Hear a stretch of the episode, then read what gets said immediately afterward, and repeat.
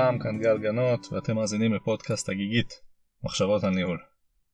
היום אני רוצה לדבר על הדברים החשובים באמת במקום העבודה. ואם אתם שואלים את עצמכם מה הם הדברים שבאמת חשובים, אז אולי אתם מדמיינים לכם איזושהי משימה סופר חשובה, סופר אסטרטגית, או איזושהי פגישה שאתם מתרגשים לקראתה ואתם מתכוננים אליה כבר הרבה מאוד זמן וזה יכול לסגור איזושהי עסקה מאוד גדולה. זה יכול להיות איזשהו פרויקט מאוד מורכב עם מלא אחריות. אני אטען שהדברים החשובים באמת בכלל לא קשורים לעבודה.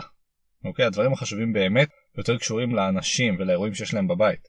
לצורך העניין יכולה להיות לך אחת הפגישות הכי חשובות שיש לך הכי אסטרטגית אבל אם אתה רואה את הגננת מתקשרת ואתה יודע שהילדה שלך כרגע בגן ואתה אומר חברים אני צריך רגע לעצור אני חייב להרים את הטלפון הזה כי זה הרבה יותר מטריד אותך מה עלול לקרות לילדה שלך בגן מאשר הפגישה הזאת.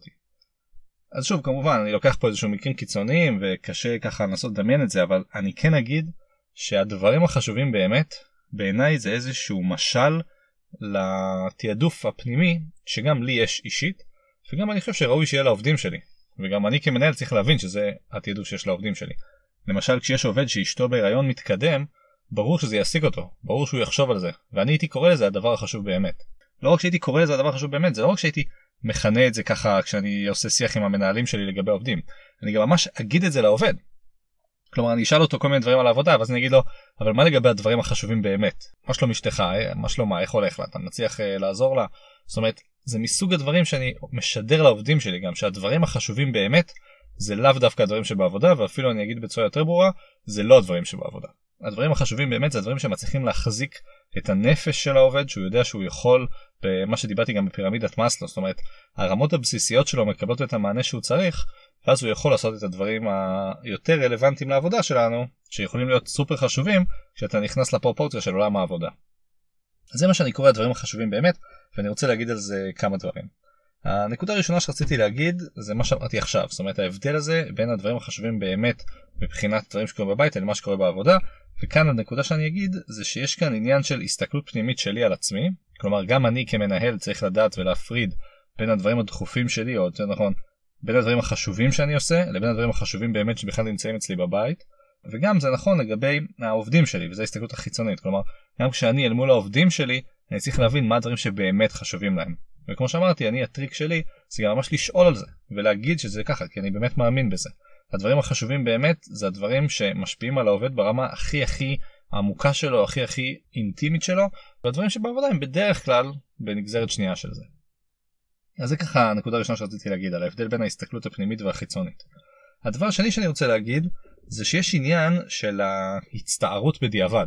אוקיי אני תמיד אומר כשאני אהיה ככה אה, בגיל שיבה אה, לקראת מותי אסתכל על חיי אז אני ארצה לראות שאני גאה במה שעשיתי ובאיך שעשיתי את זה. יש לזה הרבה דוגמאות uh, וסיפורים לדוגמה יש את הסיפור הזה שתמיד אומרים שאף פעם לא שמעו מישהו על ערש דווי אומר וואי אני קצת מצטער שלא עבדתי יותר במהלך חיי. אוקיי? זה תמיד הפוך. זאת אומרת אני מצטער שהייתי יותר עם המשפחה שלי או יותר התעסקתי בתחביבים שלי. אבל הסיפור הזה של העלות האלטרנטיבית כלומר אם אני עובד ומשקיע כל כך הרבה בעבודה על חשבון מה זה מגיע אני חושב שזה משהו שחשוב לדעת.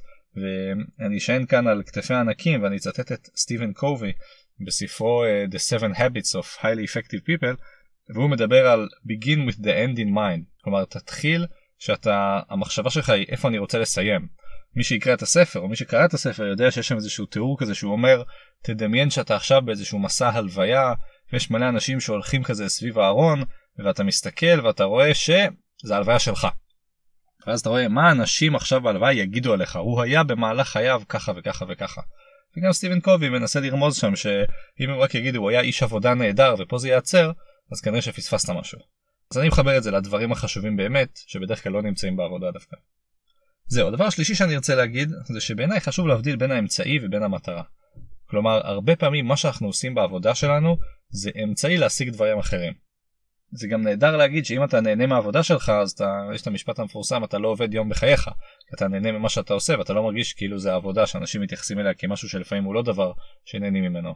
אז אני אישית ממש מסכים אני מאוד נהנה מהעבודה שלי ואני חושב שזה דבר נהדר כן צריך לזכור שזה גם איזשהו מקום אמצעי בטח הכסף ספציפית לדעתי לפחות. ולכן אני אומר יש הבדל בין האמצעי והמטרה אין כאן כמובן משהו אה, אובייקטיבי לכולם זה סופר סובייקטיבי אבל אני כן אגיד שאני מציע לחדד מה האמצעי ומה המטרה וזה יכול לעזור גם בשאלות קריירה וגם בכל מיני דילמות של היומיום של האם אני עכשיו נשאר עוד שעה לעבוד או שאני עכשיו משקיע את השעה הזאת עם הילדים שלי. והרבה פעמים שאתה חושב מה האמצעי ומה המטרה ומה בא לשרת את מה, זה עוזר לך לקבל את ההחלטות האלה. עכשיו שלושת הנקודות שאמרתי עד עכשיו הם מטות יותר את העובדים לכיוון הבית, לכיוון המשפחה, לכיוון דברים שהם לא מקדמים את העסק, אני אגיד ככה. ויכולים לבוא ולשאול פה רגע איך זה עובד הדבר הזה, הרי בסוף יש עסק לנהל ואם כולם ילכו כל הזמן למשפחות שלהם אז מה, מה יישאר כאן ואיך נתקדם. אז הנקודה הרביעית שלי מחזירה בעיניי למה שדיברתי בפרק על המוטיבציה והאתגר.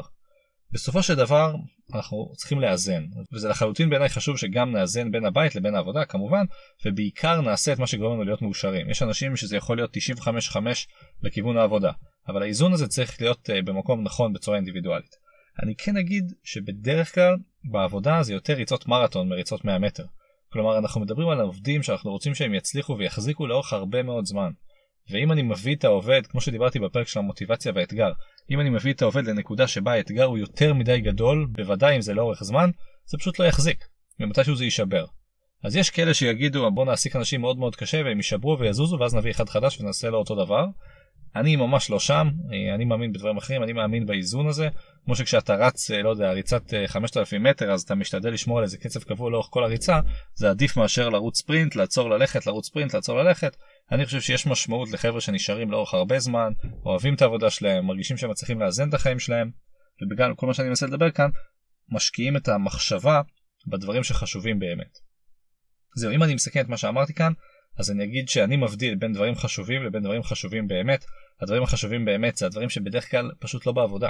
אוקיי? זה הדברים שקשורים לילדים שלי, למשפחה שלי, לנפש שלי, לדברים שאני אוהב לעשות, לתחביבים שלי, כל מיני דברים שחשוב לי שימשיכו אה, אה, להישמר, למרות שאני צריך ככה להשקיע הרבה מאוד זמן בעבודה שלי.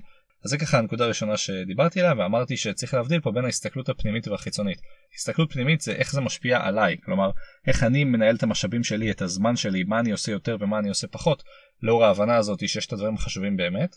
וההסתכלות החיצונית, איך זה בא לידי ביחס שלי לעובדים שלי. כלומר אם אני נותן להם מספיק קשב כדי להבין מה הדברים שבאמת חשובים להם, אם אני יודע לשאול אותם בזמן הנכון על הדברים שאני יודע שממש חשובים להם עכשיו.